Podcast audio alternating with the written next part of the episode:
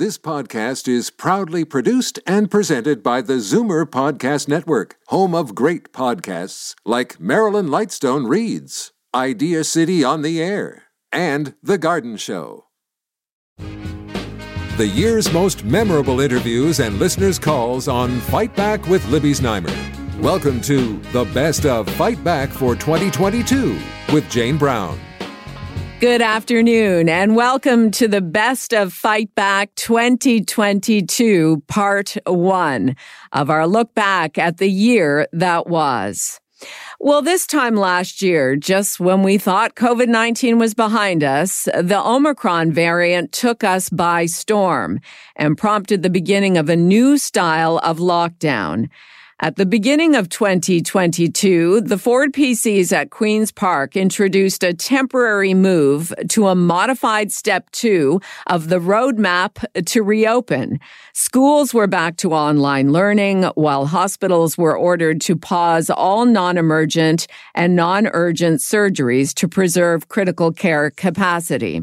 Indoor dining rooms, gyms, and other indoor gathering spaces closed while personal care services and retail stores became limited to 50% capacity and indoor social gatherings were capped at five. While filling in for Libby during the first full week of January, I got reaction from our strategy panel.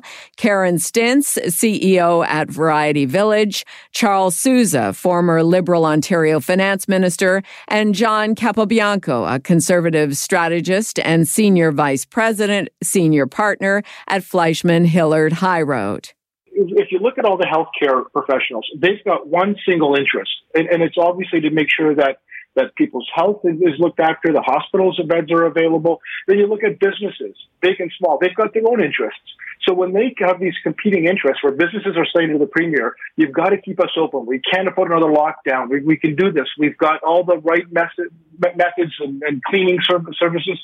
And then you've got healthcare saying, no, no, you have to lock us down the minute they have something uh, happening, a, a pandemic. That's what the governments are dealing with. So it's easy for someone to say, well, we should have locked down two weeks ago. We should have locked down the minute Omicron came on. But when you have businesses who are surviving and you've got people who are relying on jobs for their livelihood saying, look, we can do this, we can withstand this, Premier Ford did the best he could based on making sure that he saw what was going on with Omicron, with the cases over the course of the a massive while. And then when he finally realized that hospital beds and, and hospitalizations were going up, he shut it down. Mm-hmm. And of course, now people are saying, well, it's not too, it's not it's too late, it's too, too soon. You're never going to make anybody happy. But I think the fact is, if everybody gets vaccinated, if you get the if you get the vaccine and the booster shots as much as you can and on testing, then things will you know will be under control. But you can't. There's no there's no single bullet solution to this. Karen, yesterday's announcement, I know you're as the CEO of Variety Village, it's personal, right? It means you're shut down again as of tomorrow. Yeah, and you know, I, I kind of disagree actually with with John and that everyone's doing the best they can because what has been consistently absent from this government is a strategy for how we're going to deal with what we know. And 12 weeks ago, one of the members of the science panel said, or not 12 weeks ago, sorry, a few weeks ago, he said, in the next 12 weeks, every single person is going to be exposed to this virus unless you're a hermit. So we knew. There's nothing that's unfolding now that we didn't know. But nobody at the time stood up and said, in light of that, we are going to keep the schools open. And here's how we're going to do it in light of that, here's how we're going to keep businesses open, and here's how we're going to do it. No one said any of that. They they handed out the test kits willy nilly at the liquor store, as if like what was that going to do? Instead of actually keeping them so that when the kids went back to school, that they could be used in a strategic way. So I'm sitting here as a citizen, aside from the fact that my business is closed again, and I can't lay off my staff anymore because I've already laid them off twice. So now I'm just going to pay them because I, I, I don't want them to go somewhere else. And my kids aren't in school because online is not actually learning. And so I'm thinking, I'm sitting here wondering, in light of everything that we knew, in light of all the decisions that we could have made, nobody said the messaging that we needed to hear that yes, you know what, if you get vaccinated, you're probably going to get COVID and your symptoms are going to be mild. And here's how we need to look at this. And here's what we're going to be up against. And here's how we need to now consider quarantine. And here's how we're going to get the kids to school. It's been 26 weeks, half of an entire year that students in Ontario have been learning virtually. And, and so much has been made of that. Uh, Charles, just to go over to you, that more should have been done earlier. So at least the children could physically be in the classrooms this week.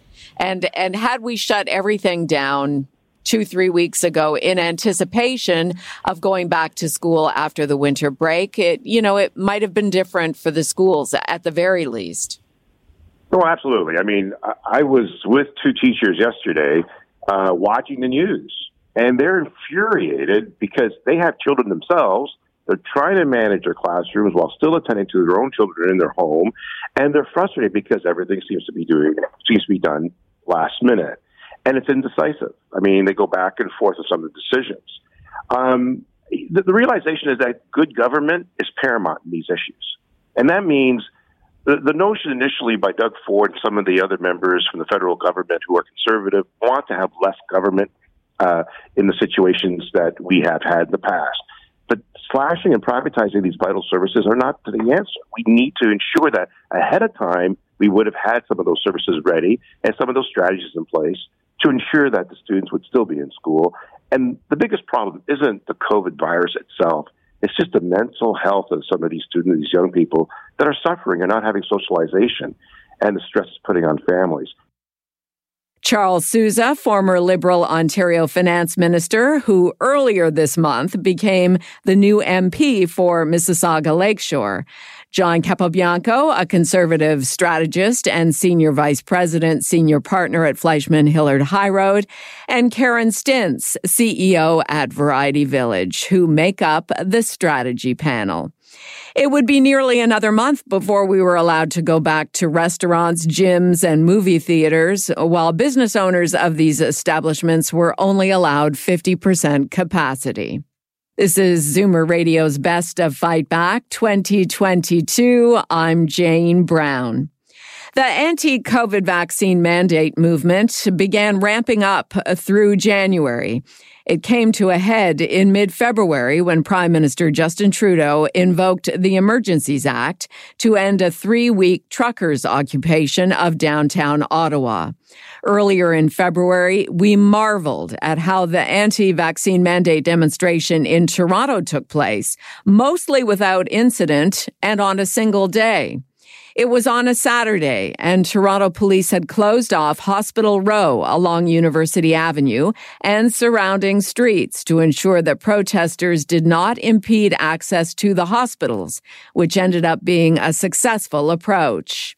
By then in Ottawa, it had already been 10 days of the demonstration and occupation, while the Canadian capital was placed under a state of emergency.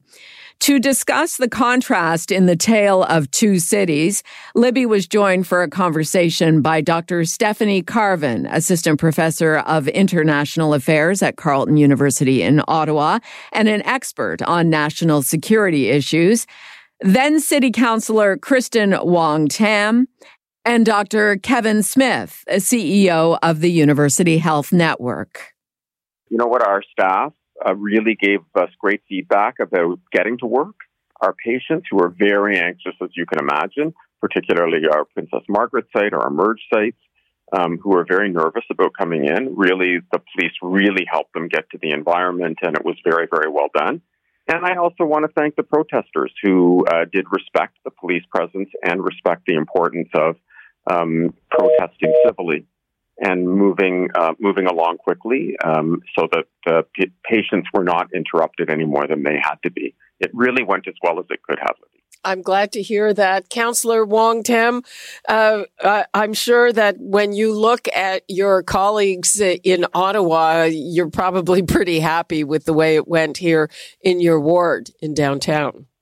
Uh, yes, I am. I'm very pleased to see the outcome from this weekend's uh, organizations. Uh, both the Toronto Police and the City of Toronto, I agree with Dr. Smith, uh, deserve our thanks. They have been very proactive in communicating a response plan, knowing that the protesters were coming uh, to the city. We had the advantage of seeing what was unfolding in Ottawa, and we were not going to take any chances. So the response was going to always be multifaceted.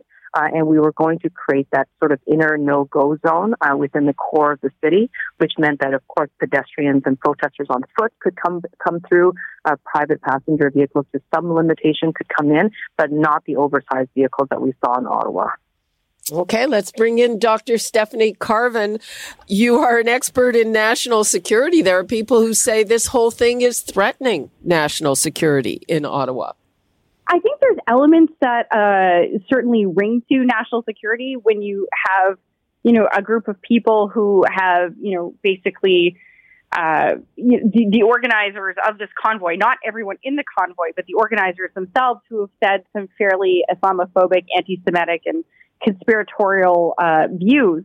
Uh, there's definitely a national security element there, but at the same time, that doesn't mean we should be using national security elements to solve this problem. I'm tremendously disturbed by uh, the leadership of the city of Ottawa, who's basically been trying to kick all of its problems up to the federal government rather than trying to use policing solutions. I mean, I'm not going to pretend it's easy or fun, but you know, there is a role for national security here, but certainly I, I'm not convinced it's rolling the tanks into the city capital. Ottawa residents feel completely abandoned and under siege, especially with that incessant honking.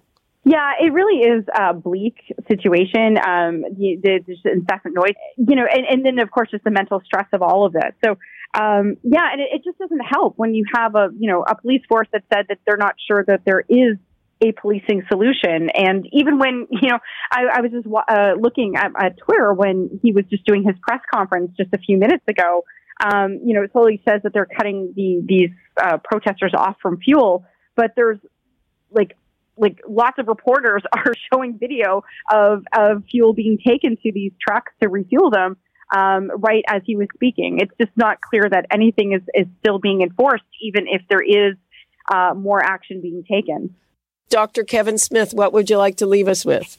Yeah, I would first like to say thank you to uh, all who were who were participants in uh, making sure the weekend in Toronto allowed people to peacefully and respectfully protest, and then move out of the way so that patients weren't negatively affected.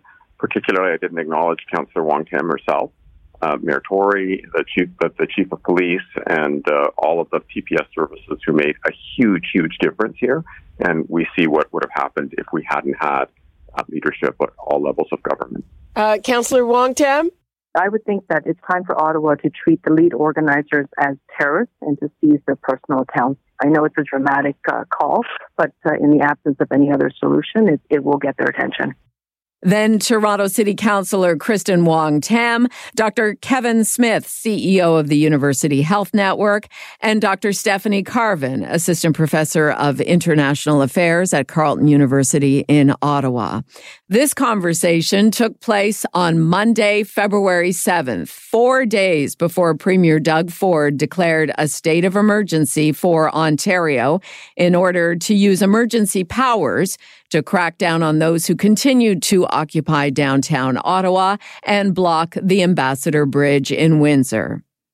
Ahead of a vote in Parliament on the Trudeau Liberals' decision February 14th to invoke the Emergencies Act, the opposition Conservatives and Bloc Québécois MPs called it a huge overreach they would not support. NDP leader Jagmeet Singh announced his members would support it reluctantly, mostly because he said the Prime Minister let the anti mandate Ottawa occupation go on for too long without doing anything to end it. Not all the premiers were on side. The first ministers of Saskatchewan, Manitoba, Alberta, and Nova Scotia, all conservatives, said the Federal Emergencies Act was not necessary in their provinces. But PC Premier Doug Ford here in Ontario said he was behind Justin Trudeau on the move. As for how Canadians were feeling, a Maru public opinion poll at that time showed two thirds of Canadians supported the Prime Minister's move on the Emergencies Act, with as many as 82% of respondents saying the blockades and occupations were allowed to go on for too long. Christine Van Geyn is litigation director at the Canadian Constitution Foundation. David Tarrant is a conservative strategist and vice president at National Strategic Communications. And John Wright is executive vice president of Maru Public Opinion. They joined Libby for a discussion on the 17th of February. Canadians are incredibly frustrated that this has gone on as long as it has. Um, you can see a, a real anger that the institutions themselves have become apparently impotent. And the backdrop for all of this is not just the Windsor Bridge or Coutts in Alberta. It's, it's primarily uh, downtown Ottawa with the backdrop of the Parliament buildings, where allegedly the most powerful minister, uh, you know, in the country uh, can't come out in front and sort of say, "Get off my lawn." It's just not happening, and so he's impotent from doing that because he can't direct the police. I guess the question would be whether or not this in its in its actual making is to put the RCMP on on the same civilian same civilian police footing as everybody else, so they can all go and do what they have to do as a job. But I think that the public is supporting this very symbolically. They don't understand the details of it. Uh, oftentimes uh, in politics, people don't. Mr. and Mrs. French Porch have heard about this, but the sentiment underlying it by at least between 70 and 80% of the public is stop this. It's gone on long enough. I don't care what it's about anymore, or you should be able to remove them. And that's the frustration. So the prime minister's brought in something which may be, everybody may be right. It may be a complete overreach when in fact what's necessary is the police to move in and do something. But to the Canadian public, their growing anger, their growing frustration on the impotence of politicians and the institutions over the last number of weeks have now accepted this as yet another tool. They may not understand it, but you know, a tool to end this because they see the consequences of it and they see the impotence of the institutions to deal with it. David Tarrant, I mean, one of the things uh, people looking at this say, hey, uh, the blockades at the Ambassador Bridge and in Coutts were resolved without the Emergencies Act. Yeah, I mean, well, in the case of uh, the Ambassador Bridge, I mean, the province declared a state of emergency. Yeah. And, and those emergency powers did help um, uh, uh, police forces w- with that situation. Uh, you know, I, I, think the, the, the ultimate situation, the ultimate sin, for want of a better word, of the federal government and or the city of Ottawa or of the, of the Ottawa police is they were clearly uh, unprepared. They clearly did not had no uh, underestimated the the uh, the intensity uh, of of, the, of this of this occupation and protest movement. They were caught off guard, and by the time they they wrapped their head around what what what had happened, the protesters were dug in. This is a politician who completely lost the plot in terms of a massive uh, a security breakdown on his front doorstep, and and that's a real concern here. Like like this is this is this is all reactive. It's all dictated by public opinion. It's not actually driven with, with any kind of long term plan about how do we restore order and protect the public. Christine Van Geyn, it's kind of hard to believe that this is part of some nefarious plot to cancel our civil liberties. Um, why do you think it's dangerous? I think that this is dangerous because this is extraordinary legislation. Um, it gives the federal government special powers to deal with emergencies. It puts the federal government into provincial jurisdiction. Uh, and that's why the threshold for invoking this legislation is so high. And we don't want to be in a situation where our governments govern by emergency order. And we've seen this creepingly increasing throughout the past two years. And this is kind of the pinnacle of that. It's it's not justified to use these extraordinary powers of declaring a national emergency when we can see it can be dealt with during using existing legislation. Christine Van Geyn, litigation director at the Canadian Constitution Foundation, David Tarrant, conservative strategist and vice president at National Strategic Communications, and John Wright, executive vice president of Maru Public Opinion. You're listening to part one of the Best of Fight Back 2022 on Zoomer Radio. I'm Jane Brown. Still to come, the war in Ukraine begins as the world unites against Russia's Vladimir Putin.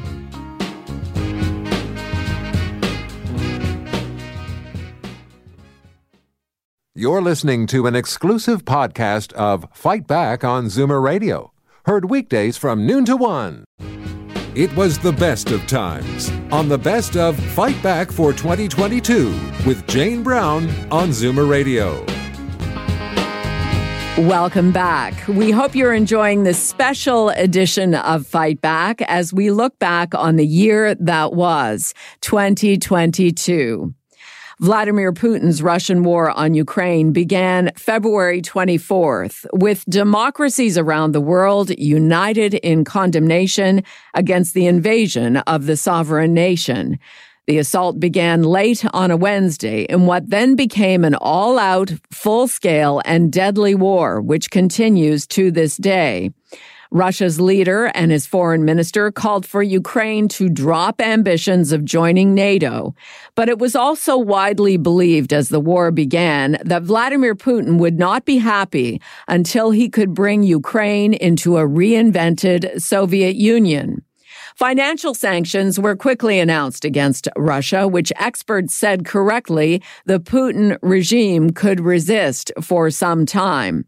The day after the war began, Libby was joined by an esteemed panel of experts. Dr. Andriy Zayarnyuk, professor of history at the University of Winnipeg, Janice Stein at the University of Toronto, and Peter Shturyn, president of the Ukrainian Canadian Congress, Toronto branch.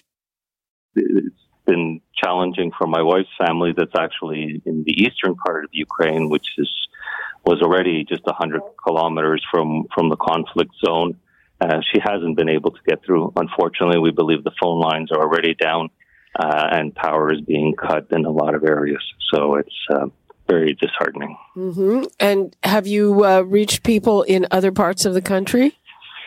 Uh, yes, uh, I have, and uh, it's uh, it's pretty much everything you're seeing in the in the news. Uh, people are scared, uh, people are angry, people are reacting in different ways. Men are joining the reserves. other families are trying to find places for safety.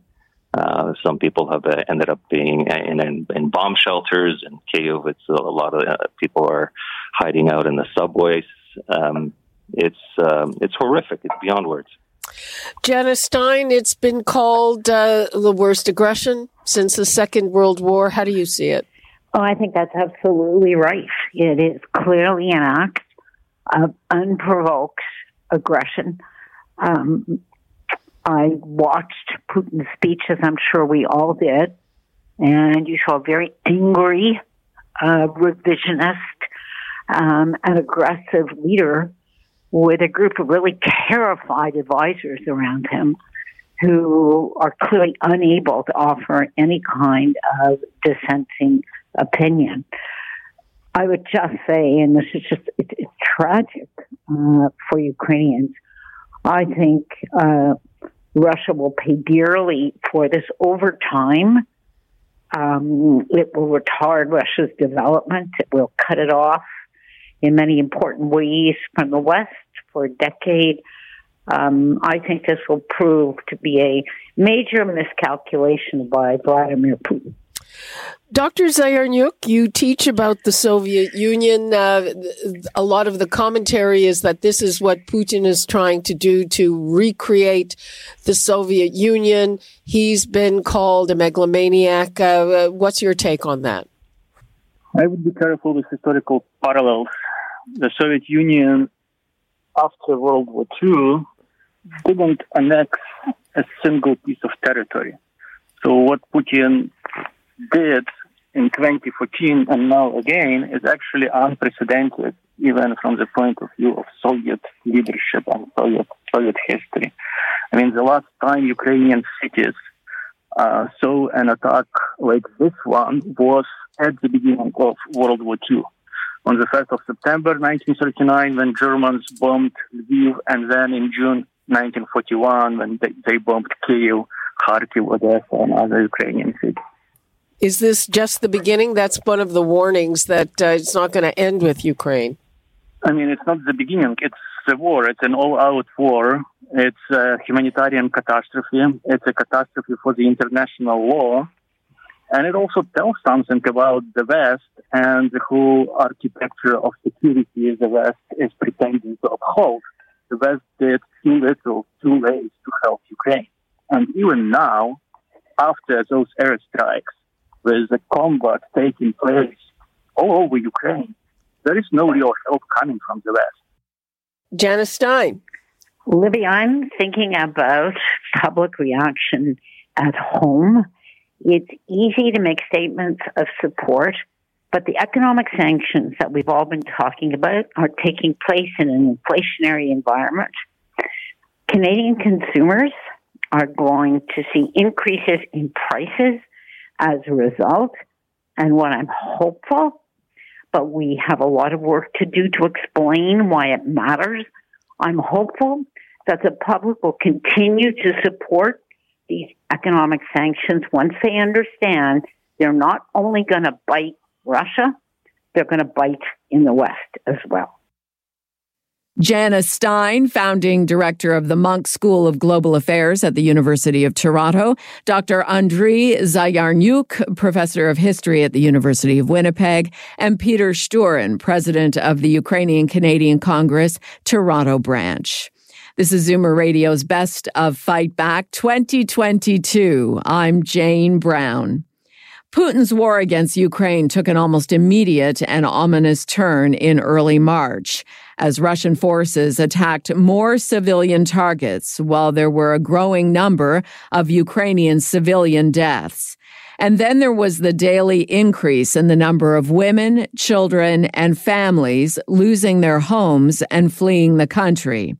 Men aged 18 to 60 were and are still required to stay in case they are needed to fight. But the early days of the attack on Ukraine did not go as Putin expected.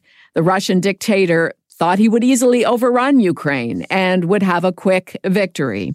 Instead, Russian forces met with stiff resistance and almost universal condemnation around the world, in addition to tough sanctions against Russia, Putin, and his henchmen and Russian oligarchs. We wondered if all of the pushback would make Putin more dangerous. He had already announced he had put his nuclear forces on alert. And how real was and is the nuclear threat?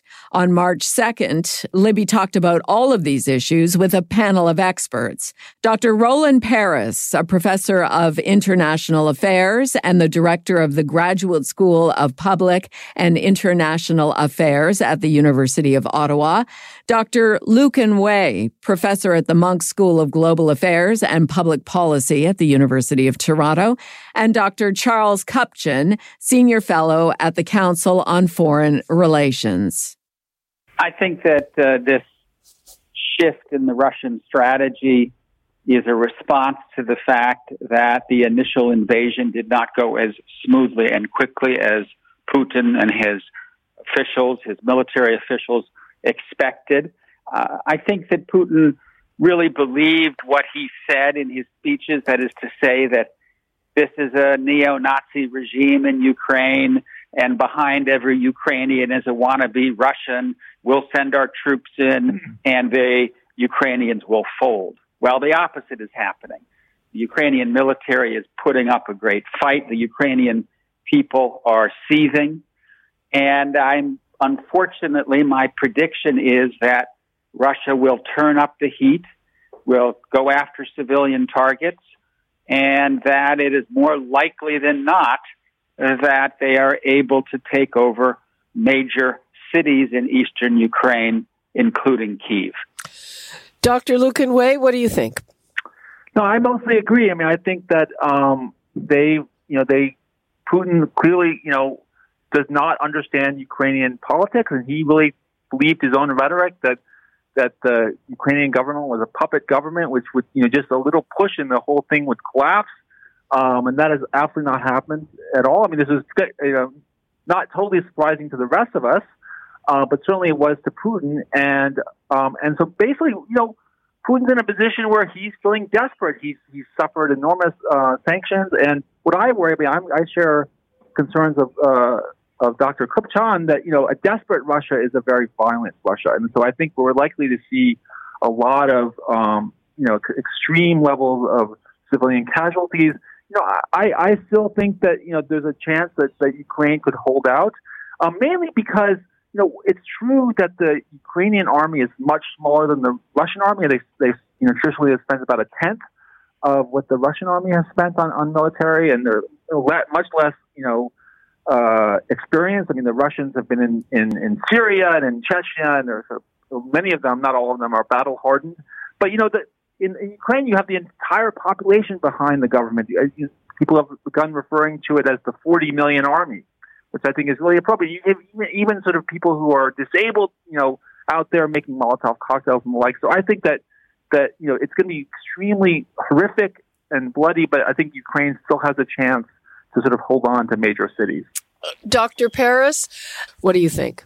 I am uh, just as concerned as your other two guests with uh, what lies ahead. Uh, you know, there, there's clearly there's frustration on the part of Russia, and their default uh, military strategy is one of brute force. And uh, now they the numbers are clearly on Russia's side, uh, and they can pour more numbers into this battle. On the other hand, the morale is on the Ukrainian side. And the longer they can hold out, the more pressure there will be on Putin, not just because these um, really unprecedented economic sanctions uh, will bite, uh, are having an effect, major effect on the Russian economy and likely also on powerful people within Russia who have not necessarily felt that kind of pressure before, but also because the vigor of the Ukrainian defense has inflicted real costs in terms of uh, battlefield deaths on the Russians themselves. The longer this goes on, the harder it will be for Putin to shield from his own people the extent of the combat that's taking place in Ukraine. Dr. Roland Paris, a professor of international affairs and the director of the Graduate School of Public and International Affairs at the University of Ottawa. Dr. Lucan Way, professor at the Munk School of Global Affairs and Public Policy at the University of Toronto.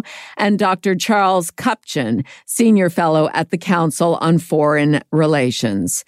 Thank you for joining us on this Boxing Day for part one of the Best of Fight Back 2022.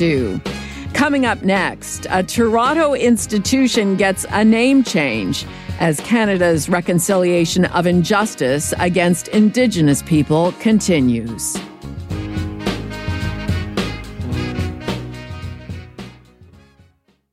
You're listening to an exclusive podcast of Fight Back on Zoomer Radio Heard weekdays from noon to one. Zoomer Radio, pulling no punches with the best of Fight Back 2022 with Jane Brown. Welcome back to a special edition of Fight Back as we continue looking back at the events of 2022. In April, Toronto Metropolitan University became the new Ryerson. A decision had been made at the downtown university to change the name after it came to light that the university's namesake, Egerton Ryerson, was involved in the creation of the notorious residential school system for Indigenous children. Ryerson University is my alma mater. It was actually Ryerson Polytechnical Institute when I attended in the mid 1980s and earned my Bachelor of Applied Arts in radio and television. So it will always be Ryerson to me, but the name Toronto Metropolitan University is certainly bland and generic enough not to offend anyone. As the change was announced, Libby had a discussion about it with a panel of invested individuals. Indigenous elder Kat Krieger, who works extensively in secondary and post-secondary institutions, history professor Dr. Ronald Stagg, and politics and public administration professor Dr. Patrice Dutil, both from the newly declared Toronto Metropolitan University. Toronto Metropolitan was was on the short list. A lot of people thought it would be either the City University of Toronto or Toronto Metropolitan or something benign like that. Uh, I'm not surprised by the choice, but you know, it's the predictable outcome of a broken process. What what more can I say?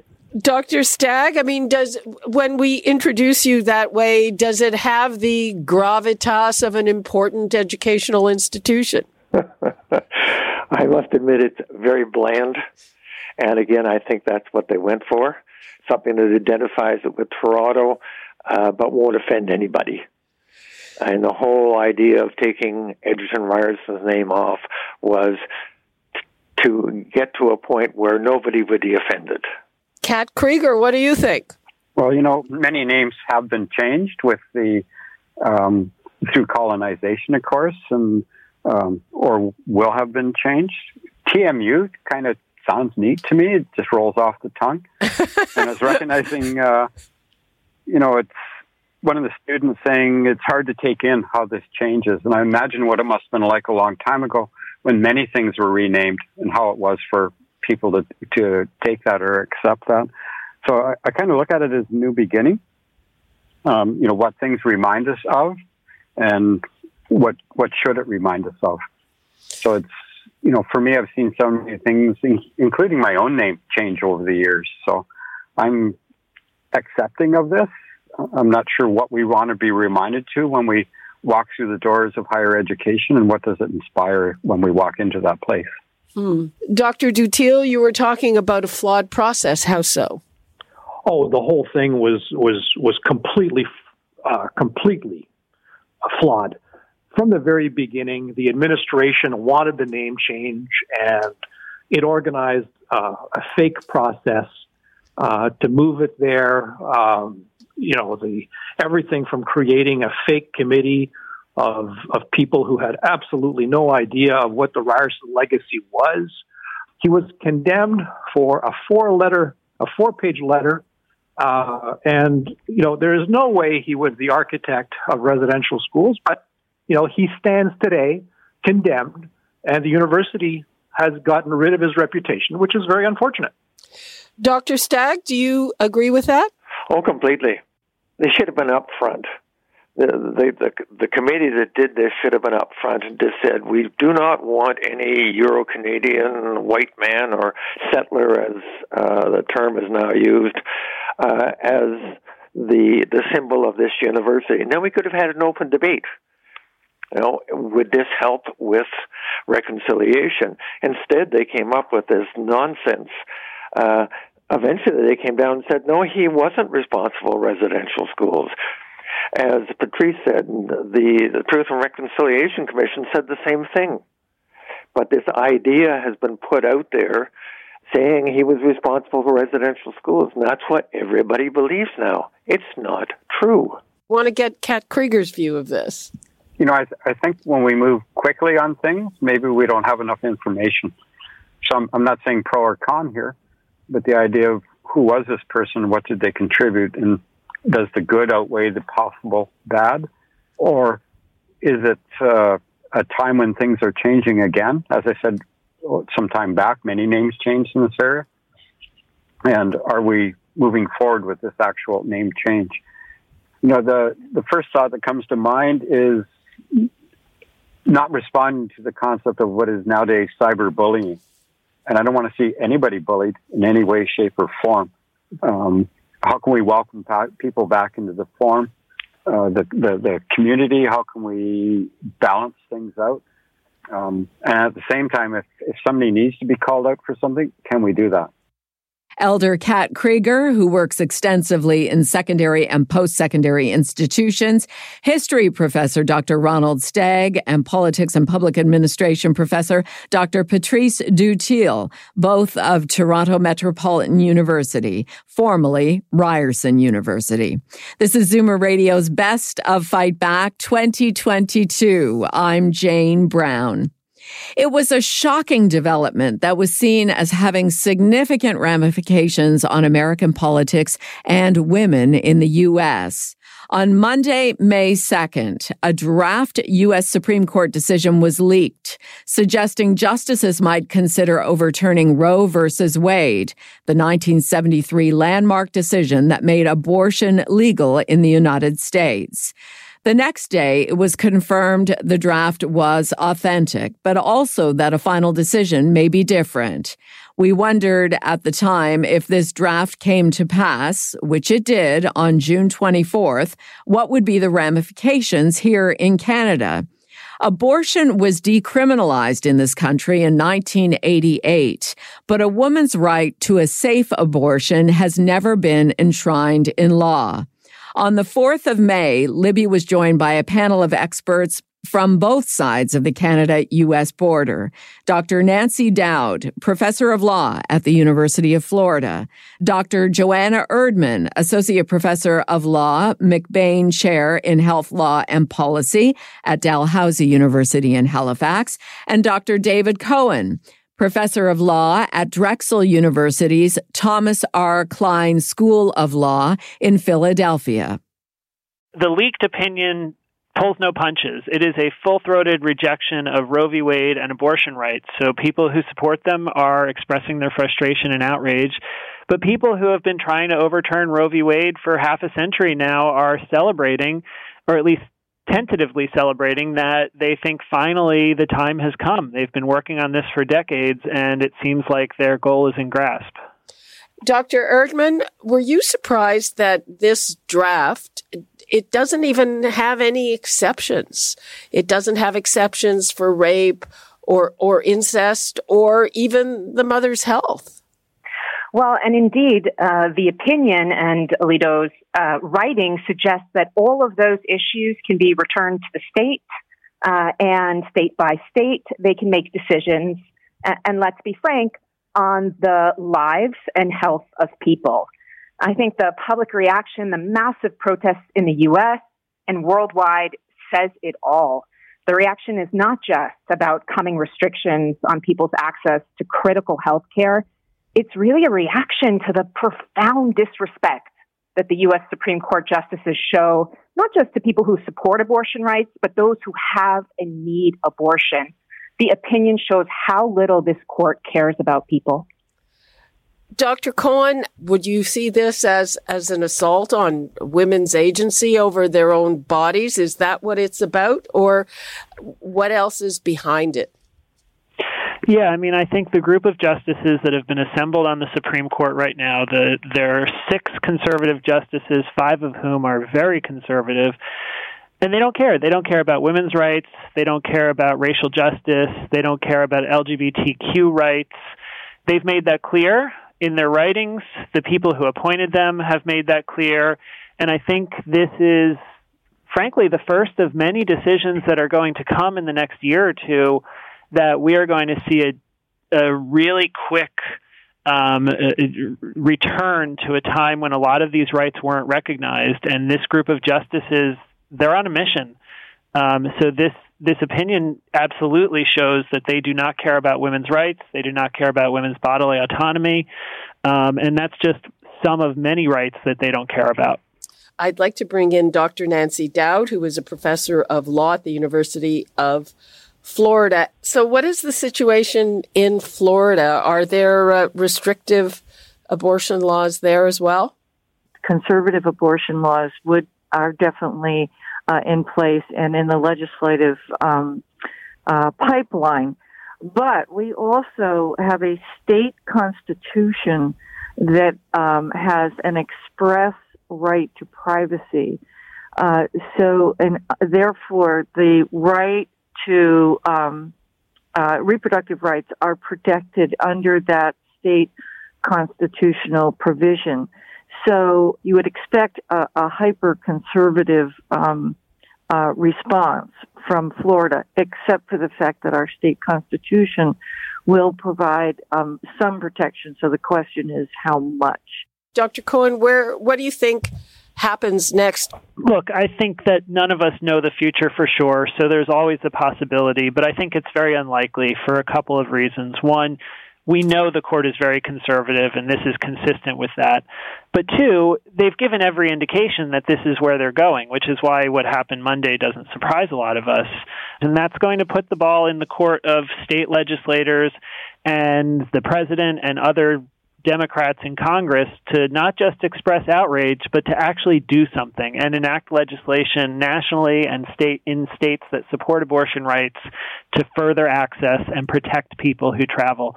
So the really the ball's in the court of people who the pro-choice politicians to act. Libby's conversation on the 4th of May with Dr. Nancy Dowd, professor of law at the University of Florida, Dr. Joanna Erdman, associate professor of law, MacBain chair in health law and policy at Dalhousie University in Halifax, and Dr. David Cohen, professor of law at Drexel University's Thomas R. Kline School of Law in Philadelphia. On June 24th, the U.S. Supreme Court overturned the landmark Roe v. Wade ruling that had guaranteed the right to an abortion for more than 50 years.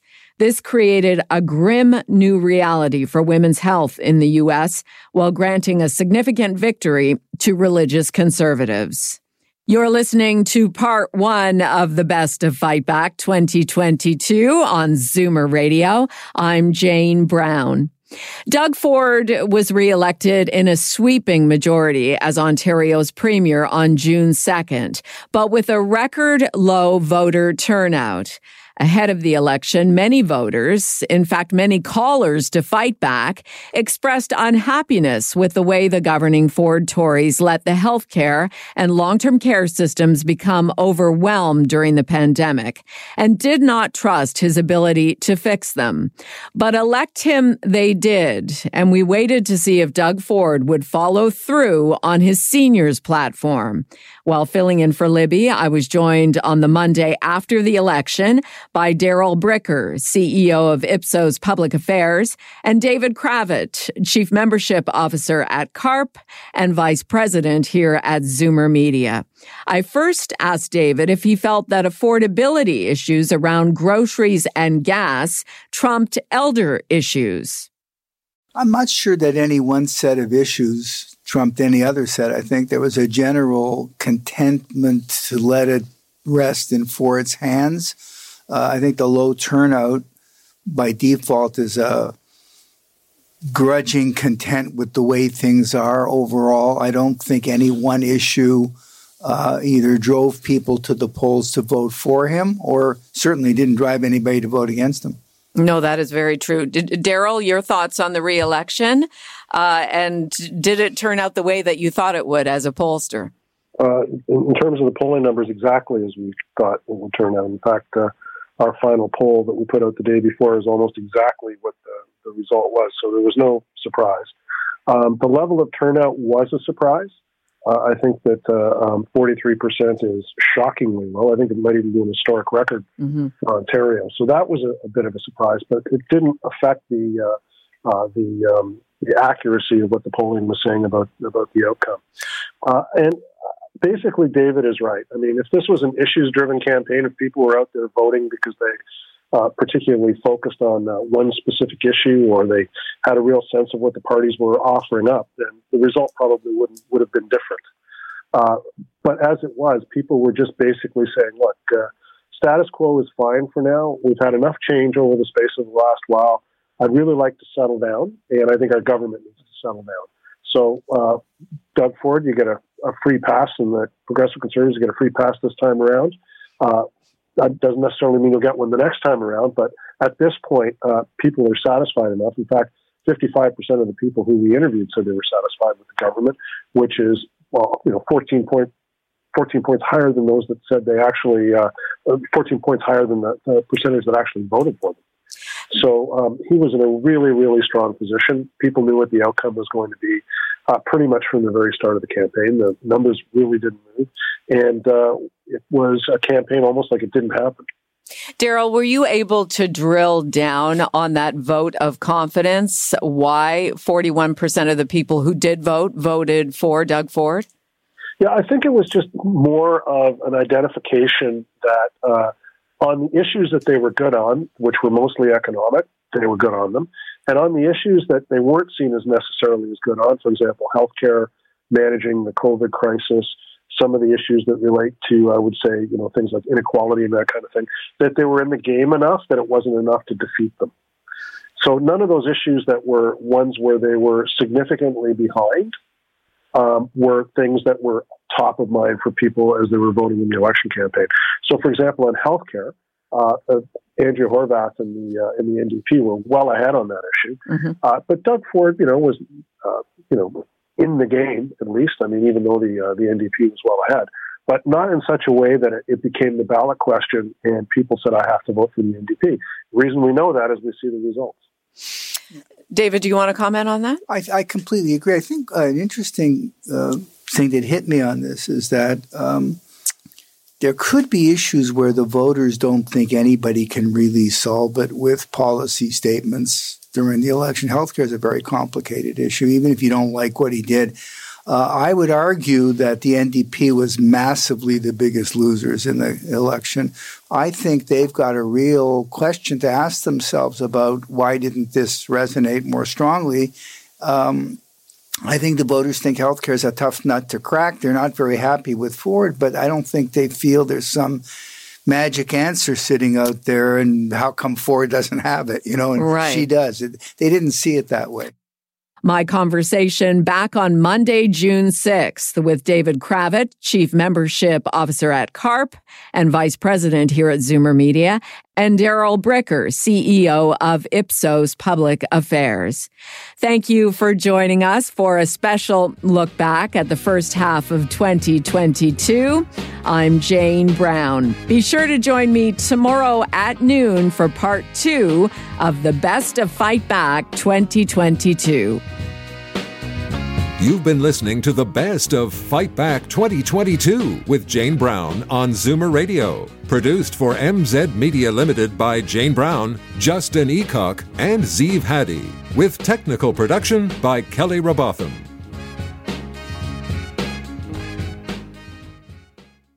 This podcast is proudly produced and presented by the Zoomer Podcast Network, home of great podcasts like Marilyn Lightstone Reads, Idea City on the Air, and The Garden Show.